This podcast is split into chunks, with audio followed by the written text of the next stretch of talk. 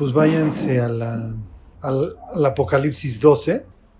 Nos quedamos en, en la forma en como el diablo se acuerda es visto como el príncipe de este mundo y entonces en Apocalipsis lo presenta con sus diez cabezas, con sus siete cabezas, ¿se acuerdan? Y diez cuernos.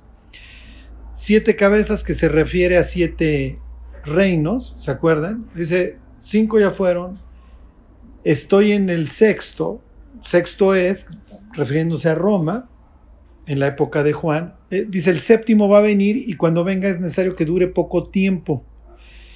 Y dentro del, y del séptimo sale el, el último, que es la bestia gobernando solito, ¿se acuerdan?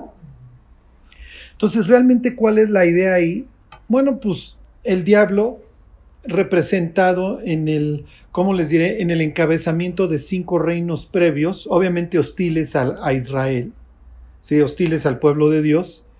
Dice, vives en el sexto, Juan, obviamente también hostil, tan hostil que pues, los romanos acaban arrasando a, a los judíos en el año 70 y luego en el siglo II, en una rebelión que se llama la rebelión de Bar pues los acaban de, de expulsar este, un emperador que se llamaba Adriano le pone a Israel, este, que era la provincia de Judea, ya le pone Palestina, que es, es una forma de burla, porque Palestina quiere decir filistea.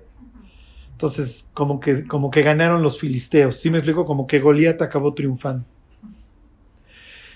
Y le dice, eso lo vimos en Apocalipsis 17, va a venir otro, que es el sexto, conformado por diez reyes, ¿se acuerdan? Digo, el séptimo conformado por diez reyes. Y de esos diez reyes sale uno, sale uno solito, ¿se acuerdan? Que es finalmente la bestia. Eso lo explica el capítulo 7 del libro de Daniel. Daniel ve cuatro bestias y de, de a las bestias también las ve con sus diversas cabezas y luego dice, de una de las cabezas salió un cuerno chiquito, ¿se acuerdan? Que hablaba grandes cosas y blasfemias. Entonces tienen ahí una referencia nuevamente a esta idea de que del último imperio mundial, este, ahora en, una concentración de poder en 10 cabezas, ajá, va, va, va, a brotar una sola, que es la bestia. ¿Ok? ¿Sí se entiende? Entonces, miren, ¿cuál es la idea que, y eso lo sigue exponiendo Apocalipsis 12, que el gobierno, que finalmente el príncipe del mundo, el gobernante del mundo es el diablo. El gobierno ya de este último re, reino le hace la bestia solita, lo describe Apocalipsis 13. Entonces Apocalipsis 12 sirve, eh, como les diré, de un preámbulo para qué? Para presentar al enemigo de Dios por excelencia, que es el diablo. ¿Ok? Y aquí hay algo muy importante. Los judíos estuvieron expuestos a la doctrina del mazdeísmo, Aura Mazda, este, y toda la doctrina de los persas en donde tienen una dualidad del bien y el mal. Pero ahí hasta cierto punto la idea es de que tienen, tienen dos, dos, fuerzas que se oponen, que son equivalentes, por así decirlo. Así no lo ven los israelitas. Los israelitas ven a Dios sobre todas las cosas y ven al diablo y a los ángeles que lo siguen como rebeldes, ¿sí me explico? Y que eran libres y en el ejercicio de su libertad decidieron, decidieron este, apartarse, ¿sí se entiende? Entonces no es de que el diablo sea como equivalente a Dios. No, no, a ver, el diablo es un ser que se, que se me que se me reveló y al cual tarde o temprano voy a aplacar. ¿Sí? El diablo trae caos al mundo como engañando a la mujer. ¿Ok? Funcionó entonces, funciona ahora el seguir engañando al mundo y eso es de lo que va a seguir hablando Apocalipsis 12. ¿Ok?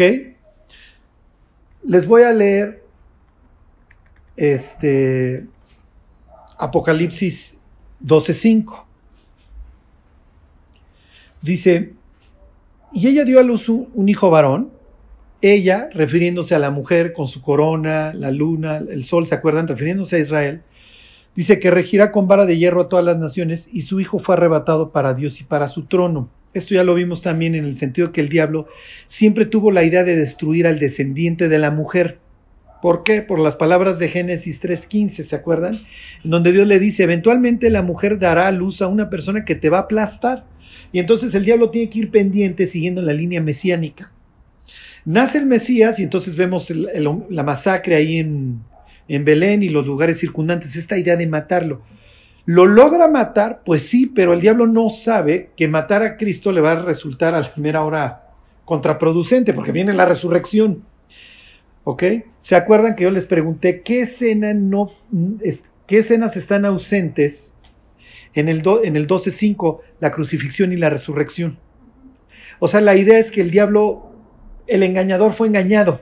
¿Sí me explico? Está pendiente porque me paro frente a Israel y en el instante que yo vea la promesa cumplida, lo mato. Pues sí, efectivamente nace el niño, pero el niño en ese sentido se les ha arrebatado al diablo, no lo logra matar. ¿Sí se entiende? Lo mata, pero cree que al matarlo está destruyendo los planes de Dios cuando en realidad los está cumpliendo. Bueno, dice versículo 6, y la mujer huyó al desierto donde tiene lugar preparado por Dios para que ahí la sustenten por 1260 días. El concepto este de los tres años y medio. ¿Ok? Bueno, eso se los voy a explicar más adelante porque aquí simplemente lo que está platicando es, nace el niño, el niño es arrebatado, pero la mujer sigue aquí. Y la mujer cuando ve que, ¿cómo les diré? Que el dragón intenta matar a su hijo, hasta cierto punto diríamos se queda desprotegida, porque el niño ya fue tomado para el cielo. Y entonces, ¿qué va a pasar con ella? Y lo que va a contar Apocalipsis 2 es el destino de la mujer, le hace de Israel. ¿Ok? Aquí simplemente da ese dato y luego Juan empieza a platicar otra cosa y luego vuelve a retomar el tema de la mujer, la mujer huyendo al desierto. Entonces les voy les dejo el paréntesis abierto y ahorita no les voy a platicar de qué significa que la mujer huye al desierto donde tiene un lugar preparado para los tres años y medio. ¿Ok? Bueno, les voy a platicar del versículo 7 en adelante. Dice, después hubo una gran batalla en el cielo. Miguel y sus ángeles luchaban contra el dragón y luchaban el dragón y sus ángeles. ¿Ok? Bueno, esta idea de que el diablo tiene aliados la entendían los judíos desde antes del Nuevo Testamento. Ajá. Tenían, le llamaban al diablo, por ejemplo, Belial, que es un término que usa Pablo en 2 de Corintios. ¿Qué comunión tiene Cristo con Belial? ¿Se acuerdan? Entonces le, llaman a Belial el archi, o sea, lo ven como el archienemigo. Aquí Juan le llama al diablo de cuatro formas, ¿se acuerdan? El dragón, el diablo, la serpiente antigua y Satanás. Eso ahorita lo vemos. Pero lo ve acompañado, por ejemplo, Jesús dice que le va a decir a los de la izquierda, al fuego eterno preparado, ¿para quién se acuerdan? Para el diablo y sus ángeles. ¿De dónde sale la idea del diablo y sus ángeles? Miren, yo no sé de dónde la sacaron los judíos antes del Nuevo Testamento, pero ya la manejaban. Y veían a Lucifer como alguien que tuvo aliados, que se le aliaron. Pero presentan a Lucifer como el más perverso y como el más sabio, así lo presenta la Biblia, ahorita lo vemos. Este, y como que era como el idóneo para liderar la rebelión contra Dios. ¿Qué cosas haga o diga el diablo que los ángeles se le unieron, debe ser algo muy atractivo porque la Biblia presenta en Job 38 a los ángeles alabando a Dios durante la creación. Entonces, por un lado ustedes tienen la creación, los ángeles pues, ahí sorprendidos, wow, y luego en algún punto Lucifer generando una rebelión. ¿Sí se entiende? Diciendo, oigan, pues yo lo lidero, yo lidero esta rebelión. Miren, me voy a, regresar tantito y a propósito me fui a esta idea de que vean al, diablo. En el Nuevo Testamento, oye, ¿cómo le hiciste o cuál es la idea? Para nosotros la idea es que la, la cola del diablo arrastra la tercera parte de los ángeles. Miren, se los leo el 12.3. Dice, también apareció otra señal en el cielo, la primera fue la mujer, ¿no? Dice, aquí un gran dragón escarlata que tenía siete cabezas y diez cuernos, ahí tienen al diablo y su gobierno mundial representado a través de los siete reinos y los diez cuernos, ¿no? Y en sus cabezas siete diademas, las diademas, acuérdense, son coronas. Y su cola arrastraba la tercera parte de las estrellas del cielo y las arrojó sobre la tierra. ¿Ok? Bueno, váyanse al capítulo 8 de Daniel. Eh, esto es como lo que nos indica ¿Por qué? Porque en otros lugares se refiere a, los, a los ángeles como estrellas. Eso parece indicar que el diablo arrastró. ¿Sí se entiende? ¿Es eso? Ahorita les digo, como sea, el diablo tiene a sus ángeles.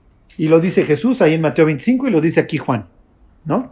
El diablo tiene a sus ángeles y entonces presenta al diablo como el líder de una facción con su ejército y a Miguel con, como un ángel también con su ejército. Y entonces empiezan a luchar y ahorita vamos a ver algo bastante interesante, ¿ok? Bueno, fíjense. Versículo 8, ¿ahí están? ¿Qué les dije? Daniel 8.8, entonces. Bueno, aquí va a hablar de dos reyes, ¿ok? Representados este, con dos eh, animales, ¿ok? Este, un carnero y un macho cabrío. El, el carnero, más adelante va a decir, son los reyes de Persia y el macho cabrío es el rey de Grecia, ¿ok? Alejandro. Alejandro el Grande. Aunque ustedes no lo crean, todos hemos sido afectados por la vida de Alejandro, ¿ok? ¿Por qué? Porque acuérdense que Alejandro no solamente conquistaba los reinos de forma militar, sino también lo hacía de forma espiritual e intelectual. Y entonces, ¿se acuerdan? Alejandro introducía cuatro cosas en los lugares que iba conquistando, que era el templo, el estadio, el teatro y el gimnasio. El gimnasio era la escuela. Entonces te educo, te entretengo y te indoctrino. Bueno, miren, se los leo desde el 8.8. Dice, y el macho cabrío se engrandeció sobremanera, pero estando en su mayor fuerza, aquel gran cuerno fue quebrado y en su lugar salieron otros cuatro cuernos notables hacia los cuatro vientos del cielo. Esto parece así como gran enigmático, no tiene nada de enigmático. Alejandro hace sus grandes conquistas, pero se muere muy joven. Y cuatro de sus generales se reparten todo, todo el territorio conquistado. Los, algunos ya no van a figurar en la Biblia, otros dos sí.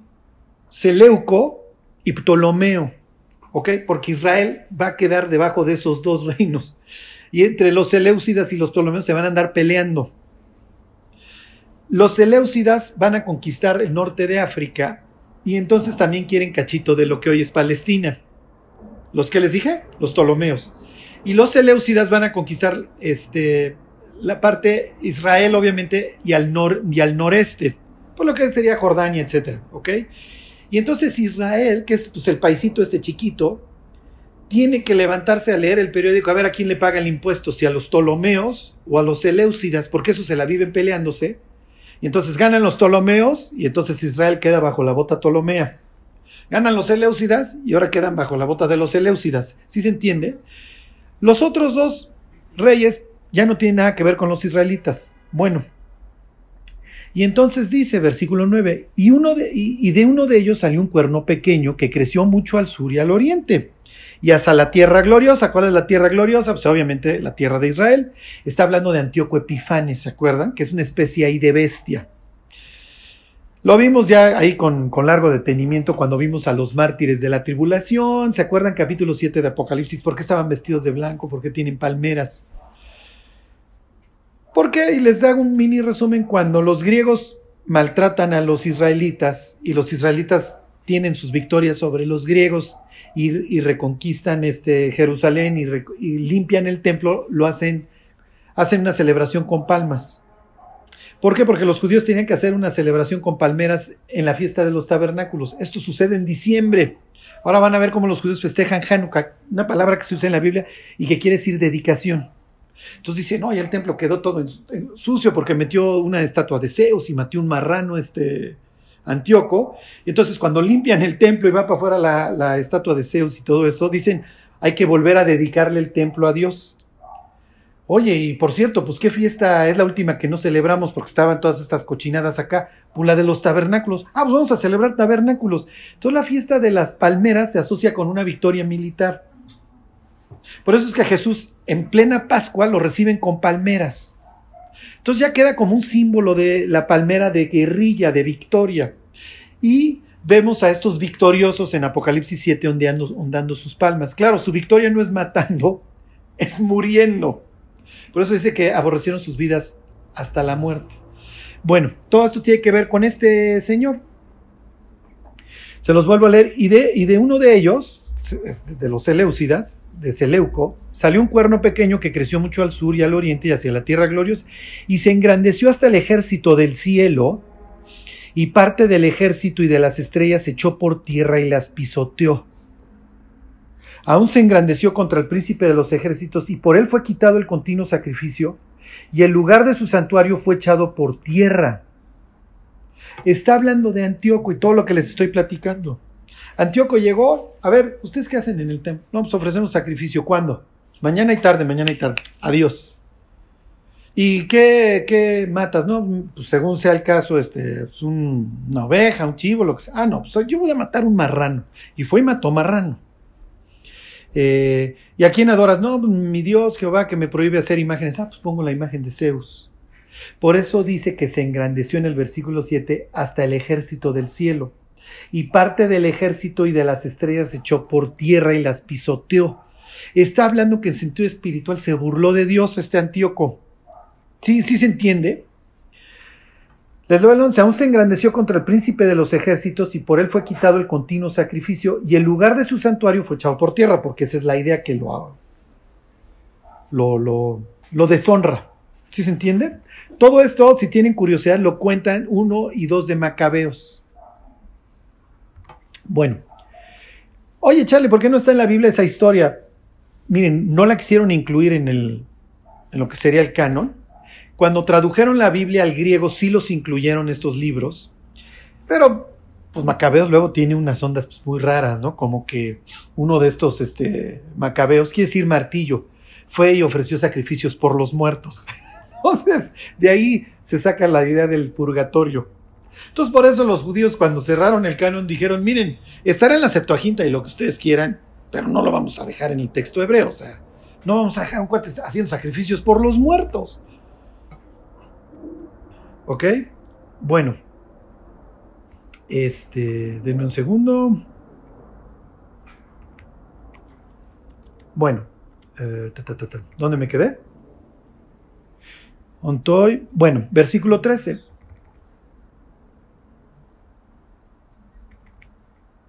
Mm. Ah, miren, a ver qué más vale aquí. Miren, nada más les leo el versículo 20 para que vean cómo, cómo lo, explica, se lo explican a, a Daniel. Le dicen, del 19, le dice, he aquí yo te enseñaré lo que ha de venir al fin de la ira, porque eso es para el tiempo del fin. En cuanto al carnero que viste, que tenía dos cuernos, estos son los reyes de Media y de Persia. Les hago una cápsula histórica. Los persas se convierten, por así decirlo, en el primer imperio mundial. Sacó el libro de Esther de la India a Etiopía y repartían su imperio en lo que llamaban satrapías. Entonces, en, en determinado, ¿cómo les diré? Este, esfera territorial, sobre ello hay un sátrapa. Por eso nosotros insultamos a las personas y les decimos sátrapas.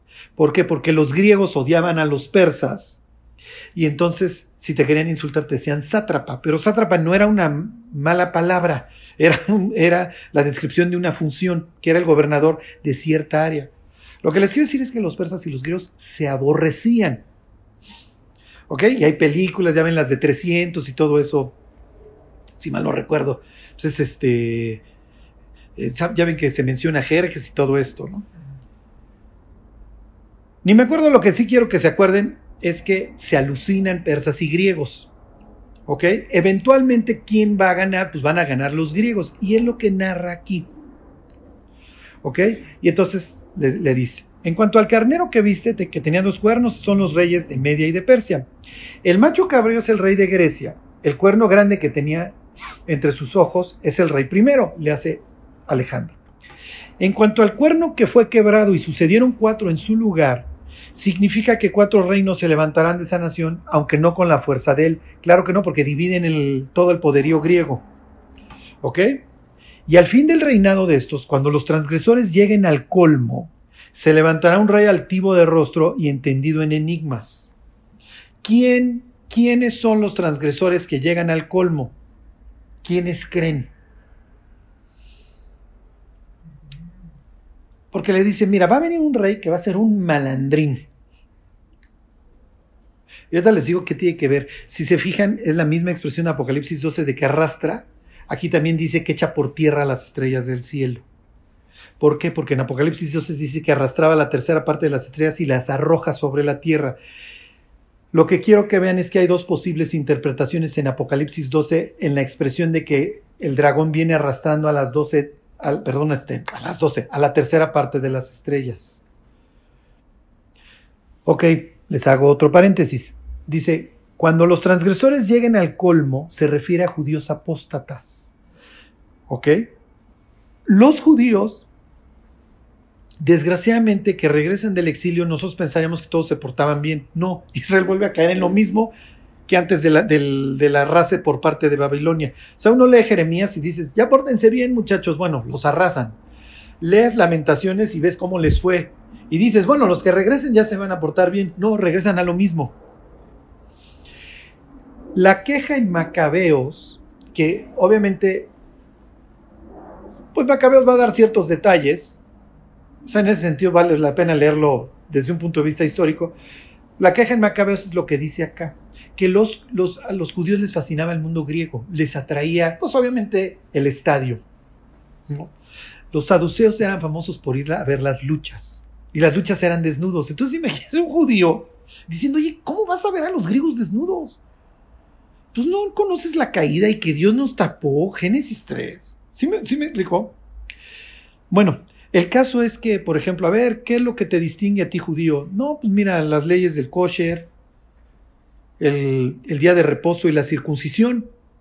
No, pues todo eso lo reviertes. Los mismos judíos revertían la circuncisión. No me pregunten qué hacían, pero lo menciona el libro de Macabeos. Obviamente llega Antíoco a chambear los sábados, muchachos. ¿Cuál guardar el sábado? Eh, ¿Qué comes? No, pues yo tengo ciertas reglas para los alimentos. No, pues miren, pues este, pues aquí yo mato al puerco en, en tu templo y te obligo a comer puerco. Y si no te torturo y te mato, es lo que narra Macabeos, que les dicen, tienes que comer esto, pues no lo hago, tienes que hacer esto, no lo hago. Pero la mayoría de los judíos sí lo hacía. Entonces, es, un libro que eh, hasta cierto punto no solamente se queja de la opresión griega, sino que se queja de todos los judíos que se doblegaron ante la amenaza griega y que violaron todos sus principios. Y hasta cierto punto Daniel diría, mira, Antíoco estaba loco, pero Antíoco llegó a un mundo que lo quería. ¿Sí me explicó? Que, le, abrió las puertas al, al helenismo. Y esto es muy importante para luego entender la visión de los fariseos, eh, porque ellos se ven como los herederos de los macabeos hasta cierto punto. Bueno, grabé apenas un estudio y ahí van a ver cuál era realmente la razón de, por qué comían kosher, porque hasta cierto punto era, la transgresión de una, de una frontera. Para los antiguos la frontera era muy importante. Entonces, a ver, tú, tú comes animales que comen pasto, pero no puedes comer algo que ya se comió algo muerto. ¿Sí me explico? Porque el que se comió algo ya muerto transgredió una frontera, se comió un cadáver que no debió de haber sido. ¿Ok? Este, piensen, las almejas, los camarones, eso están comiendo los desechos, están violando las fronteras. Entonces, un cadáver que implica que se cruzó de la vida a la muerte y el cadáver es un transitorio, entonces no lo toques, Sansón. Bueno, pues ahí va Sansón, ¿se acuerdan? Esa es la idea. Pero bueno, era nada más ahí una cápsula. Versículo 24, sigue hablando de Antíoco. Y su poder se fortalecerá más no con fuerza propia, y causará grandes ruinas y prosperará y hará arbitrariamente y destruirá a los fuertes y al pueblo de los santos. Hay quienes piensan que esta idea de, que se engrandeció sobre el ejército del cielo y los aplastó se refiere a esto, a la masacre que llevó de, en ese sentido de, de judíos devotos, de creyentes. Entonces en Apocalipsis 12 se puede entender de las dos formas. O que la idea de que arrastra la cola la tercera parte es que se le sumaron la tercera parte de los ángeles, o, o se refiere a la persecución y a la matanza, porque de eso también habla Apocalipsis 12, a la masacre que va a llevar a cabo el diablo. Les voy a volver a leer aquí el 8 o 10 para que vean. Dice, y se engrandeció, está hablando de este rey griego, hasta el ejército del cielo y parte del ejército y de las estrellas echó por tierra y las pisoteó. Entonces aquí tienen nuevamente esta idea de que, de que va este, arrastrando, ¿sí me explico? Y de que azota en la tierra. Y miren, hay grandes maestros de la Biblia que dicen, la idea de Apocalipsis 12 de que va arrastrando a la tercera parte de las estrellas y las arroja, es una referencia clara a Daniel, capítulo 8 de Daniel, y está hablando de una persecución de la que efectivamente habla Apocalipsis 12. Y hay otros que dicen, no, realmente sí se refiere a que se revela el dragón y, y, arrastró a la tercera parte de, de los ángeles que lo siguieron. Ustedes me conocen, no, Charlie, pues tú por cuál te irías. Yo me iría por esta. ¿Sí me explicó? ¿Por qué? Porque esta tiene un apoyo en el, en el libro de Daniel, ¿sí me explicó? Porque Daniel sí diría, a ver muchachos, en mi caso, nos queda claro que lo que hizo Antíoco fue pisotear a las estrellas y al ejército del cielo, refiriéndose a nosotros, a los devotos. ¿Sí, sí se entiende? Y alguien diría, no, se refiere a que arrastró la tercera parte de los ángeles. ¿Por qué? Porque más adelante te dice que hubo una batalla en el cielo, el dragón y sus ángeles, y Miguel y sus ángeles. ¿Sí me explico? O puede, o puede ser, inciso C, las dos anteriores. ¿Y me explico? No solamente se refiere que arrastra a la tercera parte de Los Ángeles, sino que también va a ser una masacre. ¿Ok? Bueno, si alguien se muere, pues eh, ya nos, nos avisa, ¿no? Agarra un medio y nos viene a decir, oye, sí se refería al, al dragón arrastrando. Como sea, va a presentar al diablo como que está generando daño. ¿Ok? Bueno, este, ahora sí, reglésense al, al Apocalipsis 12. Entonces, ¿sí se entiende? Era,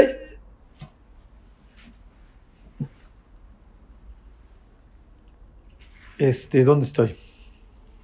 Daniel 8. Bueno, Apocalipsis 12.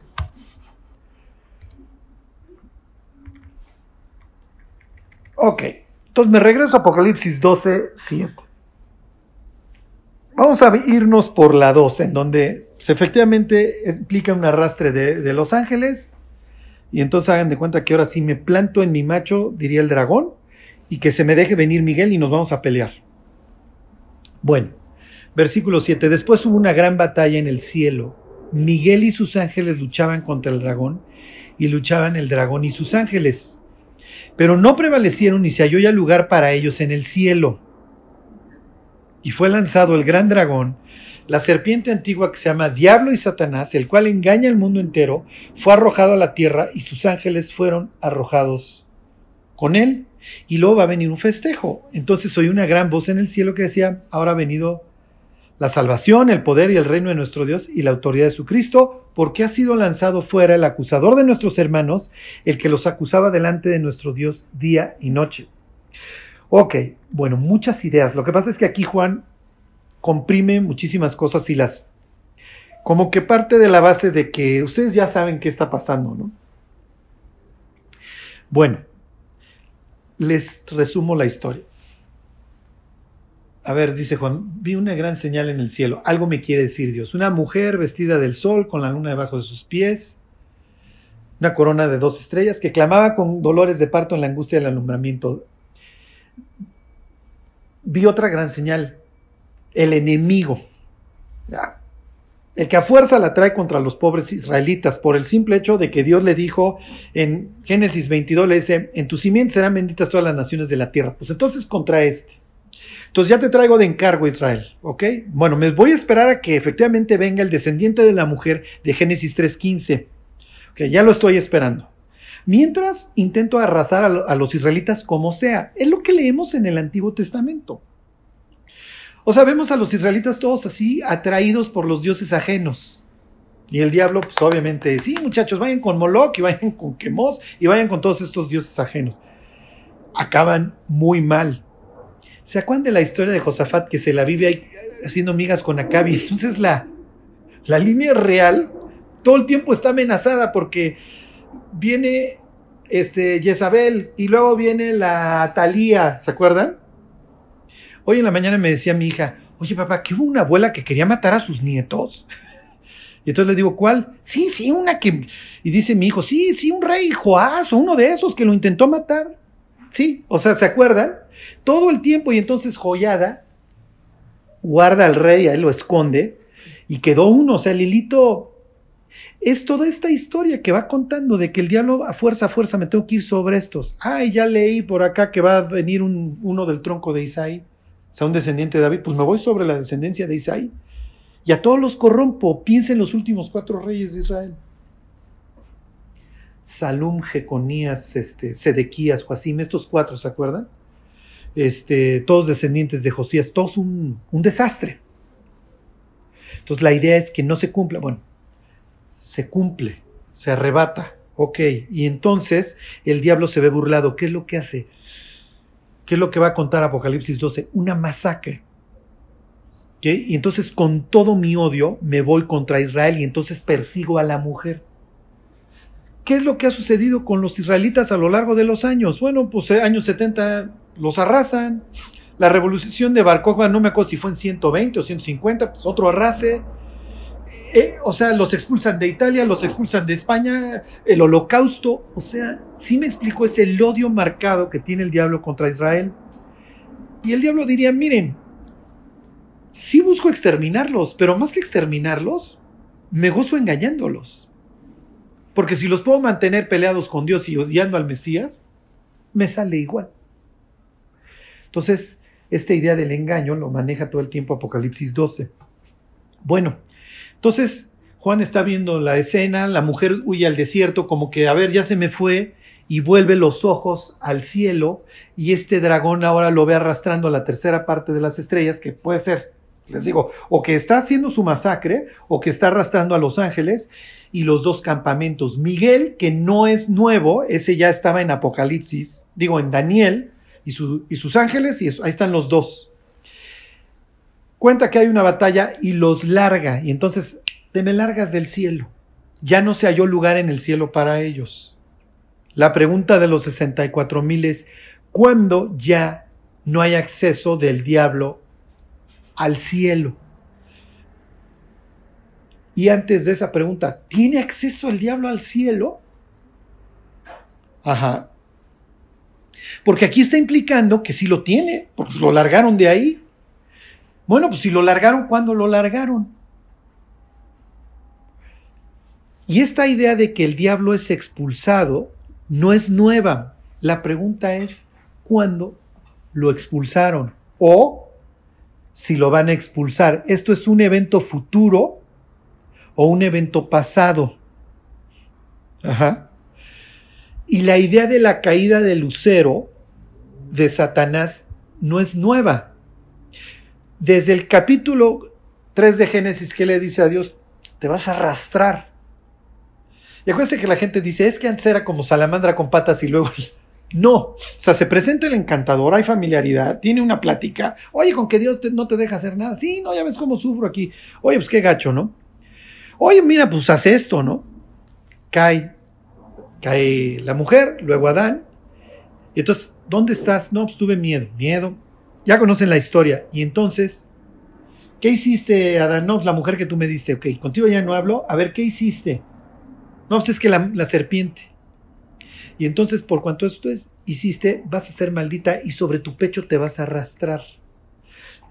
Hasta cierto punto, acuérdense que no es solamente la idea para ellos de la tierra, sino el inframundo, el Seol. Ajá. Y entonces los vecinos, ¿cómo ven? Siempre todos tienen a un ser mítico que acabó en el inframundo y se vuelve como el gobernante. Hades, para los griegos. Para los egipcios, este Osiris acaba en el inframundo porque lo mata el hermano que se llama Set. O sea, siempre hay alguien ahí, este... Ajá. Entonces, para el judío antiguo es, no hombre, cuando, cuando lo condenaron a ser un animal terrestre es que te, están, te estoy destronando, por así decirlo. Tú habitabas, es lo que dice Isaías 14 y Ezequiel 28, tú habitabas conmigo, pero caíste. A ver, vamos a leer estos pasajes, a ver, váyanse a Isaías 14.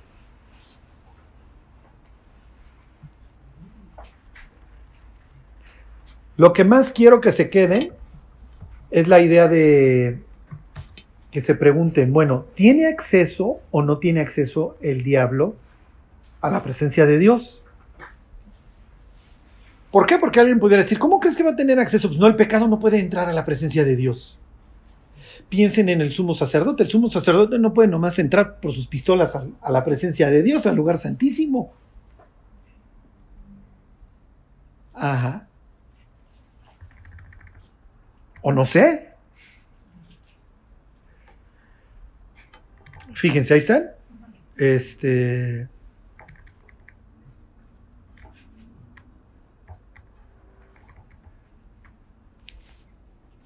Fíjense.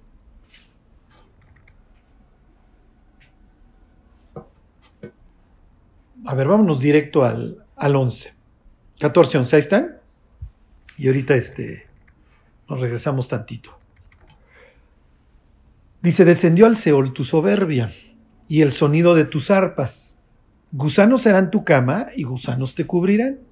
¿Cómo caíste del cielo? Ahí tienen esta idea que maneja Juan en Apocalipsis 12. Oh lucero. La palabra es halal y de ahí viene aleluya. Aleluya son dos palabras, halal y ya, alabado sea Dios. Entonces da la idea de, que se llama don alabanza.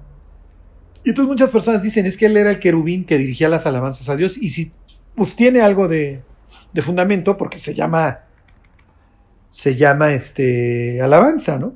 Aquí no me pregunten por qué le pusieron lucero, pero bueno. Este, lo más probable es por la siguiente expresión, por la estrella resplandeciente de la mañana, hijo de la mañana. Cortado fuiste por tierra, tú que debilitabas a las naciones. Esto lo expone Juan Apocalipsis 12 muchísimo. Ahorita vemos unos versículos. Tú que decías en tu corazón, y vienen los verbos estos, subiré al cielo, en lo alto junto a las estrellas de Dios, levantaré mi trono. Entonces tienen, subiré, levantaré. En el monte del testimonio me sentaré a los lados del norte. Sobre las alturas de las nubes subiré y seré semejante al Altísimo. Mas tú derribado eres hasta el Seol, a los lados del abismo. Aquí tienen descrita perfectamente la caída de, Satanás. ¿Está Isaías hablando de algo futuro o de algo pasado? Y miren, fíjense la sorpresa que va a tener el mundo en sub, el inframundo, cuando llegue también Lucero. Fíjense, dice versículo 16, se inclinarán a ti, se inclinarán hacia ti los que te vean, te contemplarán diciendo, es este aquel varón que hacía temblar la tierra, que trastornaba los reinos, que puso el mundo como un desierto, que asoló sus ciudades, que a sus presos nunca abrió la cárcel. Entonces, ¿cómo llegaste tú aquí si tú eras nuestro jefe? Ajá.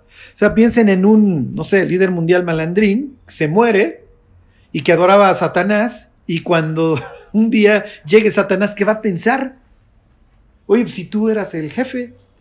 Pues sí, efectivamente yo puse el mundo como un desierto. Acuérdense que para ellos desierto es un símbolo de, de ausencia de todo, de caos. Y a los presos nunca les abrí la cárcel, o sea, fue, fui implacable con el ser humano. Este, Ok, a ver, váyanse a Ezequiel 28. Va a manejar obviamente la misma idea. En Isaías 14, el modelo de, de, diablo es el rey de Babilonia, en este va a ser el rey de Tiro. Pues ya pudo haber tomado uno del primer mundo este. Fíjense, 28.12. A venir la misma idea, ¿ok? Hijo de hombre, levanta endecha sobre el rey de Tiro y dile, así ha dicho Jehová el Señor. Tú eras el sello de la perfección, lleno de sabiduría y acabado de hermosura. El hecho de ser el sello de algo es que contra ti se comparan. Ajá. Estas, la joyería Tiffany tenía un anuncio buenísimo, la verdad, y decía, todos los anillos de compromiso se comparan contra el nuestro. El diablo pudiera decir, pues miren, todo lo que era perfecto, lo ponían junto a mí, a ver si sí, a ver si sí lo era. ¿Ok? Versículo 3, en Edén, en el huerto de Dios estuviste. En, Isaías 14 habla de, no habla del Edén, habla del monte del testimonio. ¿Ok? Entonces piensen que Dios vive así en su monte y abajo en las faldas está el paraíso, está un jardín. Y el consejo se reúne en el monte. ¿Ok? Los dioses viven en los montes, ¿se acuerdan? Por eso hay pirámides por todo el mundo, porque el diablo anda haciendo sus imitaciones de la ciudad de Dios. Este, entonces ahí se reúne el concilio. Y entonces está diciendo en Isaías 14, tú venías al monte del testimonio al grado que tú dijiste, yo me voy a sentar ahí, yo voy a ser semejante al Altísimo. En la oferta, Eva, seréis como Dios. Ah, vas a entrar ahí, Eva. Tú ves allá la oficina, hasta allá arriba, con su sala de junta, ahí vas a entrar. ¿Ok? Se los traduzco a cómo lo pensaban y cómo veían ellos. Bueno, Tú eras el sello de la perfección, lleno de sabiduría y acabado de hermosura. En Edén, en el huerto de Dios estuviste. Toda piedra preciosa era, de toda piedra preciosa era tu vestidura, de cornerina, topacio, jaspe, eh, ¿qué? crisólito, berilio, ónice de zafiro, carbunclo, esmeralda y oro. Los primores de tus tamboriles y flautas estuvieron para ti, preparados para ti en el día de tu creación. Allá atrás en Isaías leímos las arpas. Descendiste con tu gloria y con las arpas. El mejor músico en el universo, ¿quién es? ¿Quién le enseña los Beatles? ¿Sí me explicó? A ver, o sea, este es el ritmo que tienes que seguir si realmente quieres alterar a las personas. Piensen en el concierto en donde dicen que mínimo murieron ocho personas, no sé si lo vieron de Travis. Es un ritual satánico, no sé si vieron cuando pasan el cadáver de una persona y este sigue cantando viendo el cadáver.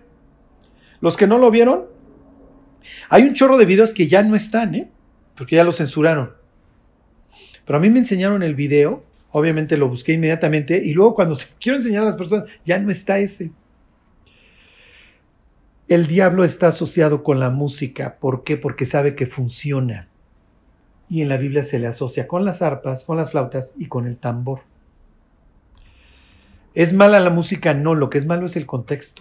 Y el diablo sabe que el, el humano es alterado a través de la música. Pues cuando éramos jóvenes y rebeldes, ¿cómo empieza uno? Se empiezas oyendo música. Ajá. Y entonces ya te sientes muy malote. Yo me acuerdo usar mis chamarras de Guns N' Roses, ponerme un paliacate en la cabeza. Son tus ídolos. Y el diablo diciendo, Charlie rebruto, ¿no? Ya me compró todo. Pero bueno, era un paréntesis. Ok, versículo 14. Tú, querubín, piensen, los querubines de la Biblia siempre están alrededor del trono en Apocalipsis 4 y 5, este, en Isaías 6, bueno, ahí son los serafines, este, en Ezequiel 1 y 10. Este era, este era jefe, ¿ok? Tú, querubín grande, protector, yo te puse en el santo monte de Dios. Ahí estuviste en medio de las piedras de fuego, te paseabas. Perfecto eras en todos tus caminos desde el día que fuiste creado hasta que se halló en ti maldad.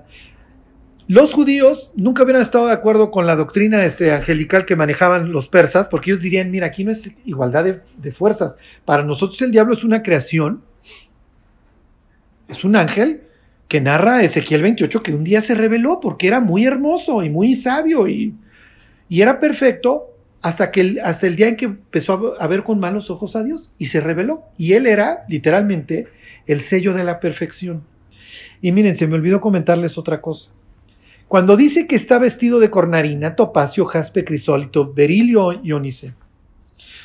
Muchos de estos se van a mencionar más adelante en Apocalipsis para describir cómo es el templo, ¿se acuerdan? Cómo es la Nueva Jerusalén, los fundamentos. Y también se usan varias de estas piedras en el, en el pectoral. Entonces fíjense cómo el sumo sacerdote se tiene que disfrazar para entrar a la presencia de Dios. Ajá. El diablo diría, miren, yo no tenía que usar ningún disfraz. Yo era el sello de la perfección y yo estaba vestido de esta manera. Y yo me paseaba como dice aquí, entre las piedras de fuego. Yo era jefe en el Edén, pero me faltaba uno. ¿Sí? Y Dios diría, oye, es que pues, leíste mal Ezequiel, porque aquí dice que todo estuvo preparado para ti en el día de tu creación. Eres una criatura. Charlie, ¿qué tiene esto que ver con Apocalipsis? Ahorita lo vemos, va a hablar ahorita de la, de la caída, pero fíjense que el diablo hasta cierto punto lo presenta la Biblia como lleno de ira porque yo no puedo dar vida. Y en Apocalipsis 13, ¿qué sucede? Te doy chance. Te doy chance de que infundas vida. Bueno,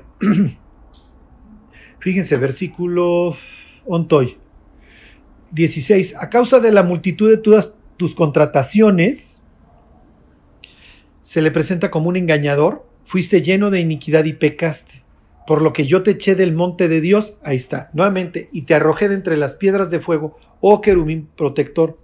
Se enalteció tu corazón a causa de tu hermosura, corrompiste tu sabiduría a causa de tu esplendor, yo te arrojaré por tierra, delante de los reyes te pondré, misma idea de Isaías, para que te vean. Entonces cuando te vean, digan, ¿a poco tú también?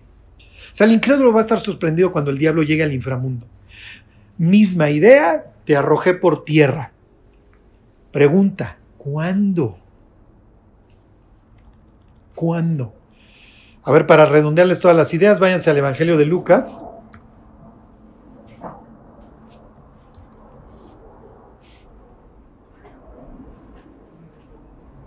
Capítulo 10. Les va a servir de memotecnia, porque capítulo 10 de Génesis tiene a las naciones, ¿se acuerdan? El 10 está te dice, mira, había todas estas naciones, ¿de dónde surgieron las naciones? Y luego te lo cuenta en capítulo 11, en la rebelión de Babel. Entonces la, separación de las naciones es realmente una bendición para el mundo. ¿Por qué? Porque separo a, las naciones con diversas, todo, eh, idiomas, comida, costumbres. ¿Qué es lo que hoy está sucediendo con el globalismo? que Satanás quiere regresar a Babel y volver a tener un solo mundo. Hoy realmente prácticamente las fronteras dejan de existir. Piensa en Europa, América. Esas ya puedes andar para todos lados. Hay ciertos requisitos que ahorita no comento, ¿ok? Pero pues, el mundo ya es uno. Y ves lo mismo, la misma tienda en China que en Berlín, que en México, que en todos lados. ¿Qué logró Dios con las naciones, retrasar, dar oportunidad a que más gentes nacieran y cumplir su plan de salvación. ¿Por qué? Porque la otra opción, como dice Génesis 11, ya no se van a detener. O sea, el ser humano ya trae la onda de que se quiere pelear conmigo y ya no los va a detener nada. Entonces, vamos a confundirle los idiomas y los dispersamos. Si ustedes se fijan, el pueblo chico, infierno grande, sí generaba una restricción al pecado. O sea, entre el citadino y el pueblerino, el pueblerino todavía tenía ciertas costumbres que lo restringían. En la ciudad eres una gota en un mar y es mucho más fácil pecar, nadie me conoce. Piensa en las pobres personas que se dedican a, a volar. Pues llegas a España, eres un don nadie, nadie te conoce. Si te vas a embriagar, pues ¿quién te ve? Se presta para todo. El vivir en una sociedad compacta en donde si todo el mundo sabe de mí y yo sé de todos, pues sí, infierno grande, pero sí restringía muchas cosas. ¿Ok? Entonces, el, el, internacionalismo no es algo que Dios quisiera. O sea, si Dios decía, a ver, cada nación, y sí, efectivamente quiero recuperar las naciones, pero no quiero que se unan para lo malo. ¿Ok? Ok, dice aquí, ahí están este...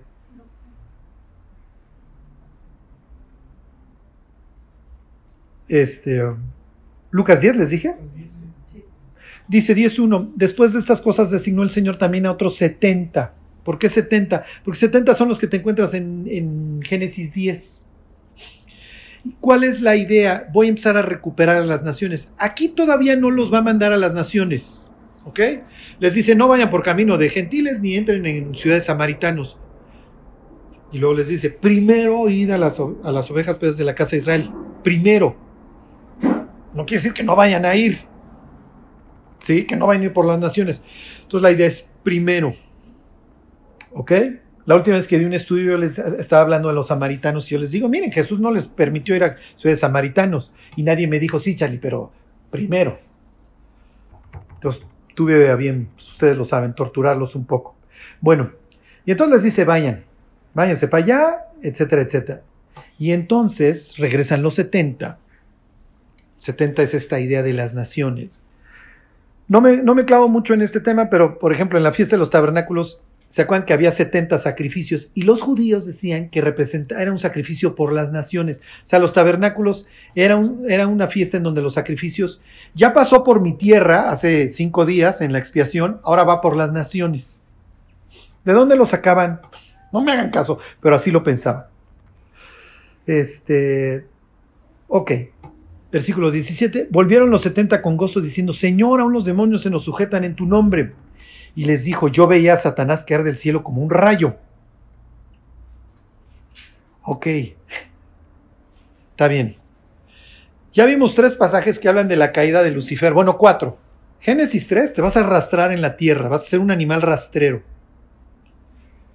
Ok, acuérdense, es una expresión, no es que le cortó las patas a una salamandra, salió una víbora, no.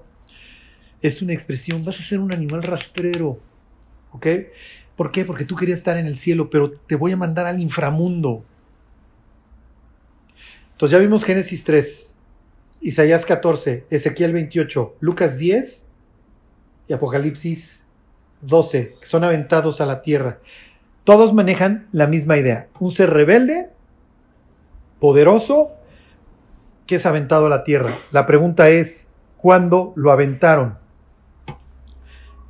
Pues no sé, Charlie, este, desde Génesis 3 pudieras decir que, que ya cayó Lucifer, que ya lo expulsaron y ya no tiene acceso al cielo. ¿Qué dirían? Bueno, yo pienso que esta vez cuando se crucificó a nuestro Señor Jesucristo. Mm. Uh, hijo, fíjense, Váyanse a Juan.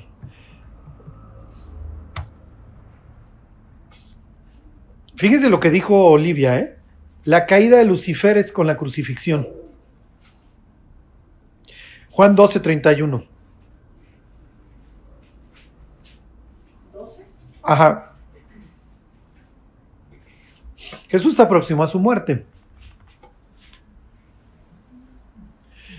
Ahora es el juicio de este mundo, ahora el príncipe de este mundo será echado fuera.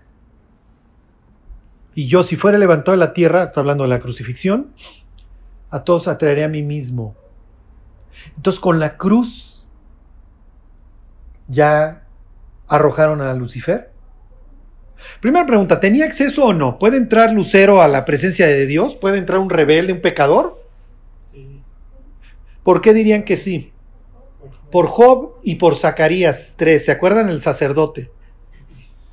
Y acuérdense que hay quienes dicen, es que ese no es Lucifer. Y nosotros le diríamos, claro que es Lucifer, pues no dice Apocalipsis 12, no asocia Apocalipsis 12 al dragón, con la serpiente antigua y con Satanás. Y ahí se le refiere, se hace referencia en Job y en Zacarías 3 a Satán. Entonces sí es, acuérdense, sí es. Y dicen, es que dice que vino el Satán, no vino Satán. Y como dice que vino el Satán, puede decir lo mismo que vino el procurador, no vino procurador, no es un nombre propio, es una descripción de puesto. Y es simplemente un ángel, un ser celestial que la hace de acusador como la hace un procurador en todos los países. No, no, Apocalipsis 12 y luego Apocalipsis 20 hace la asociación entre Satán, Lucero, digo Satán, dragón, ¿qué? Diablo y, serpiente. Entonces sí es, y sí entra y anda acusando. No le está tirando buena onda a Job. No es que, oye Dios, fíjate que yo quiero hablar de tu justicia y fíjate que Job se está portando re mal. No, lo que le dice, Job es un convenenciero. Y te adora, pero mira, trátalo mal y, y en tu cara. En el caso de, de Zacarías 3, ¿se acuerdan que le dice, Estás vestido inmundo, sacerdote, te debería dar vergüenza. Digo, no le dice eso, pero esa es la idea, ¿no? Ahí está acusándolo. ¿Y qué le dice Jehová? Jehová, ¿te qué? Te reprenda. O sea, no lo está felicitando. Qué bueno que vino el procurador, hizo un gran trabajo y nos mostró que Josué, hijo de Josadac, está vestido muy de garritas. No, no se puede presentar así en el templo. No, lo reprende. ¿Por qué? Porque sí lo pone como, mira, lo que tú quieres hacer, y es lo que ya veremos en Apocalipsis, o sea, lo que tú quieres hacer es llenar de culpa al pueblo de Dios. ¿Por qué? Porque la culpa interrumpe o daña nuestra relación con Dios, porque pues nadie que sienta culpa puede voltear a ver al cielo. ¿Sí me explico? Entonces, la, la primera pregunta, ¿puede entrar al cielo? Sí, sí puede entrar. La siguiente pregunta sería, ¿hoy puede entrar o ya lo arrojaron? Olivia diría, ya no, porque ya lo arrojaron, es lo que dice Juan 12:31, ¿no? No sé. ¿Puede todavía? ¿Qué dirían de que sí puede todavía? ¿Con qué versículo dirían?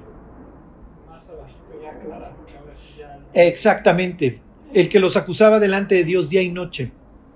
Pues efectivamente, esta escena de joven donde, a ver, vamos a tener junta de consejo y vino también Satanás entre los hijos de Dios, te da la idea de, este tipo es rebelde, pero todavía no ha llegado su hora. Y tu derecho a entrar al consejo no te lo he quitado. A ver, pásale, ¿qué traes? Joven es un convenenciero. Mira a Josué, hijo de Josadac, que es que quiere entrar al templo. Ya parece que lo vas a dejar entrar al templo, pero chugarras. Por eso que ni lo reconstruyan. No, Jehová te reprenda, Jehová que escogió a Jerusalén te reprenda. Tú eres malo, tú quieres llenar de culpabilidad a Josué, porque además obviamente sus antecesores fueron un desastre. Y entonces el mensaje que tú le quieres mandar, mira, tus familiares fue una bola de engañadores que describe el libro de Jeremías tú no eres distinto. Es lo que le quiere decir. O sea, lo quiere llenar de culpa y Dios le dice, oye, no, no, no, no, está mal y Dios te va a reprender.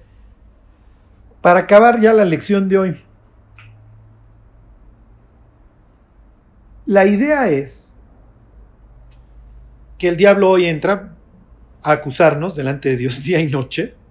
Abogado tenemos, diría Juan, para con el Padre. Llega el procurador, en mal plan, porque no quiere que mejoremos, no nos acusa, nos acusa para llenarnos de culpa y para decir, decirle, ¿ya ves tus hijos? Mira el desastre que son tus hijos. Sí, pero llega el, abogado, enseña las marcas, son culpables, efectivamente. Pues, ¿qué le va a decir? ¿Qué le va a decir Dios? Pues, efectivamente son culpables. Oye, los tienes que castigar. A ver qué pasa el abogado. Y el abogado está bueno que dice, si pido tu caso, yo compurgo la sentencia. Entonces ahí está la cruz. Ok. Pero la idea es que en algún punto de la tribulación ya no puedes entrar, ya te me largas. Y entonces viene esta expresión de que hay de los moradores de la tierra, porque ahora sí, el diablo ha descendido a vosotros con gran ira, sabiendo que le queda poco tiempo. Miren, yo no sé cómo sea la entrada al cielo, pero vamos a debrayar un poco y pensemos que es otra dimensión, que el diablo cruza a su antojo. Y un día, oh, oh, ya no me dejan pasar. Y entonces, ¿cuál es la reacción? Obviamente piensen, vamos a suponer que tiene una dirección ascendente y entonces el diablo va subiendo y de repente como escotilla ya no la puede abrir. Y entonces obviamente voltea hacia abajo con una ira. Y miren cómo presenta la historia, ahora sí se las resumo, Apocalipsis 12. Está la mujer, Israel, y está el archienemigo esperando, porque no vas a llevar a cabo tus planes. Oh, oh, ya me sale contraproducente, me lo arrebataron, me lo quitaron entre las manos. Ni modo, resucitó y se fue al cielo. Ok, pues yo ya le voy a seguir. Yo le sigo, yo sigo acusando día y noche, día y noche. Y un día me encuentro con Miguel y sus ángeles. Ahora sí nos vamos a dar con todo, maestro. Ya no puedes regresar. Pues cómo ves que sí entro, pues cómo ves que no entras. Y viene la batalla. No es la primera vez que, el que Miguel se topa con un ángel rebelde. Daniel 10, ahí luego léanlo. El caso es que ya no entras, pues sí entro, pues ya no me mandó, me mandó Dios a que ya no entraras, pues sí entro. Tus, tus, tus derechos a la entrada del consejo, como Zacarías 3 y Job 1, se acabaron. Pues sí entro, y hazle como quieras, porque yo soy el querubín protector. Y yo soy el mero mero y yo soy el sello de la perfección y tú aquí eres un X, Miguel. Pues ¿cómo ves que no soy X? Se dan con todo. Ya no entra. Pierde en ese sentido y entonces son arrojados a la tierra. Y entonces, ¿qué es lo que hace el diablo? Una masacre. Y es lo que dice, así termina Apocalipsis 12. Cuando ve que ya no puede, se dedica a matar, a perseguir a la mujer, le hace Israel, va a hacer una mega masacre y a perseguir a todos los que siguen los mandamientos de esa, no va a dejar cristiano vivo. Y eso explica la cantidad de mártires en Apocalipsis 7. Acuérdense que te, te, lo va dando como de diversas escenas, como para verles y ustedes vayan armando el rompecabezas. Hace una masacre, y si vamos siguiendo la historia, ok, se voltea contra Israel y dice, los voy a exterminar y voy a exterminar a todos los cristianos. Sobre ellos me voy. Me paro en la, en la, en la, en la orilla de la arena, en la orilla del mar, y veo salir a otro ángel. Eh, de Génesis 6, que ahí me lo tuvieron guardado. Y ahora sí, te entrego mi autoridad y mi trono, y vamos a hacer en la tierra un falso cielo, en donde yo soy Dios Padre, tú eres el Hijo, a ti te doy toda mi autoridad y mi trono, y vamos a tener un Espíritu Santo, en ese sentido, el falso profeta, que no va a buscar que lo adoren a él, sino que te adoren a ti, bestia. Vamos a poner imágenes, le va a caer muy bien a Dios, además, por todo el mundo, y les vamos a infundir vida. Y el que no las adore lo matamos. Ya ven toda la historia. Viene una masacre, masacre. Si tú no me adoras, además tú tienes que tener una señal pues los cristianos tienen señal, ¿no? Dice Efesios que lo sella. Bueno, yo también te pongo señal. Y literalmente, la carta de los Efesios dice que te sella y más adelante dice Pablo que, que les da vida. Ah, yo hago lo mismo, yo sello y yo doy vida. Y si tú no tienes mi sello, no tienes vida. Y hace un falso cielo en el mundo y una falsa unidad. Entonces, literalmente tienen un cielo falso o el mismísimo infierno en la tierra durante 1260 días. Y durante 1260 o durante este periodo, a tres grupos se les promete ser guardados. A la iglesia de Filadelfia, ojalá se refiera a nosotros, a los 144 mil y a ciertos israelitas que menciona Apocalipsis 12 y que veremos. A esos tres les promete guardarlos. Ajá. Bueno, la próxima semana terminamos de ver el Apocalipsis 12. Hoy queda muy claro. ¿Cuál sería la moraleja? La moraleja sería sed sobrios y velad. Porque vuestro adversario, ahí está el Satán, eso es lo que quiere decir literalmente en hebreo, Satán, vuestro adversario, el diablo, anda como un rugiente buscando a quien devorar. Al cual resistís firmes en la fe. ¿Por qué? Porque el diablo se goza confundiendo al incrédulo pero se goza destruyendo el testimonio de los cristianos. ¿Por qué? Porque cuando destruye nuestro testimonio es mucho más fácil perder a las personas en el infierno. Porque, ya ves, mira, dice que es cristiano y míralo cómo vive. Bueno, entonces vamos a pedirle a Dios que nos guarde del maligno. Pues Dios te queremos dar gracias por tu palabra, gracias Dios por todo lo que ahí pues nos enseñas. Te queremos pedir Dios que nos bendigas y que Dios nos hagas este, pues sabios, Dios, obedientes a ti, que nos guardes del maligno, Dios. Entendemos que es mucho más inteligente que nosotros y por eso, Dios, ayúdanos a andar en tu luz. Te lo pedimos, Señor, en el nombre de Jesús. Amén.